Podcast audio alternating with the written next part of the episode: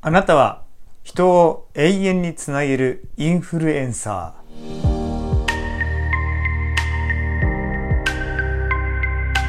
ー。こんにちは、誠です。Luke's Writing シリーズ。今日は、ルカの福音書の21章。イエス様が終わりの日について触れます。で、そのことが起こる前にというくだりで、こういう説があるんですね。12節と13節これらのことを全てが起こる前に人々はあなた方に手をかけて迫害し、街道や牢に引き渡し、私の名のためにあなた方を王たちや総督たちの前に引き出します。それはあなた方にとって証しをする機会となります。というふうに言うんです。で、このルカの福音書を書いているルカ自身はですね、続く人の働きで、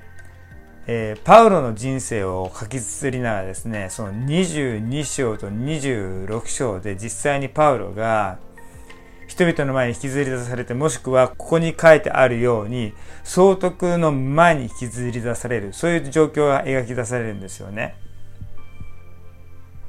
そこでパウロは自分がどういうふうにして救われたのかということの証しをするんですよ。パウロはですね、22章、26章と2回も証しをするんですよね。まさに今回イエス様がルカの福音書の方で語ってくださっていたことが実現するわけですよ。パウロは自分がいかにしてイエス様と出会ったのかを証ししました。そうやって聞く一人一人に、それを信じるかどうかは別として、永遠を示すインフルエンサーになっていくわけですよね。さあ、さて、私たちもですね、イエス様とどのようにして出会ったのかというふうな証を、機会を見つけてすることができたら幸いだと思います。イエス様とこうやって出会ったよって自分自身の体験をシェアする。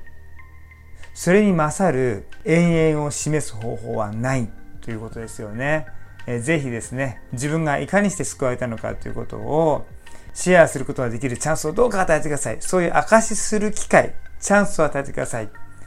そうやって祈っていくと、えー、あなたも人を永遠につなげるインフルエンサーとなるんだというふうに言うことができるでしょう。祝福がいっぱいありますように。じゃあね